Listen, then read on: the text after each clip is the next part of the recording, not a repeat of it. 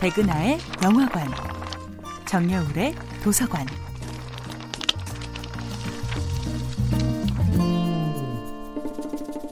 안녕하세요. 여러분들과 쉽고 재미있는 영화 이야기를 나누고 있는 배우 연구소 소장 백은하입니다. 이번 주에 만나보고 있는 영화는 임순례 감독, 김태리, 문소리 주연의 2018년도 영화 리틀 포레스트입니다. 이 방송을 들으시면서 영화 리틀 포레스트의 플레이 버튼을 누르시려는 분들에게 꼭 경고하고 싶은 말이 있는데요. 바로 절대 빈속으로 보지 말 것입니다.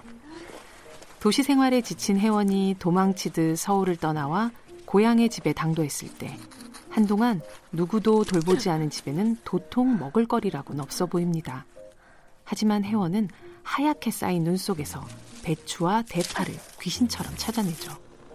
그리고 추위 속에서도 여전히 푸른 채소들을 쓱쓱 썰어 넣고 된장을 풀어 뜨끈한 배추 된장국을 끓여냅니다. 이토록 단순한 귀향 후 첫 끼는 더할 수 없는 포만감으로 얼어있던 혜원의 마음을 사르르 녹입니다.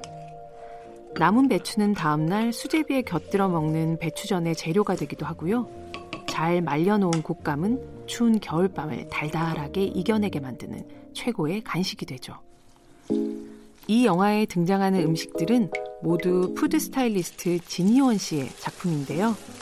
각종 자연 재료로 색을 내서 모락모락 쪄낸 삼색 설기떡이나 팥케이크, 꽃 파스타, 아카시아 꽃튀김, 크렘 브륄레처럼 집에서 만들기엔 어쩐지 엄두가 안 나는 화려한 요리도 나오지만 영화 리틀 포레스트에는 계절이 안겨준 선물을 그저 행복하게 여는 것만으로도 충분한 음식들 역시 가득합니다.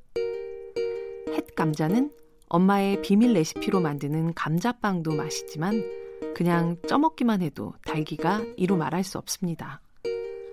봄 양배추로 만드는 양배추 샌드위치.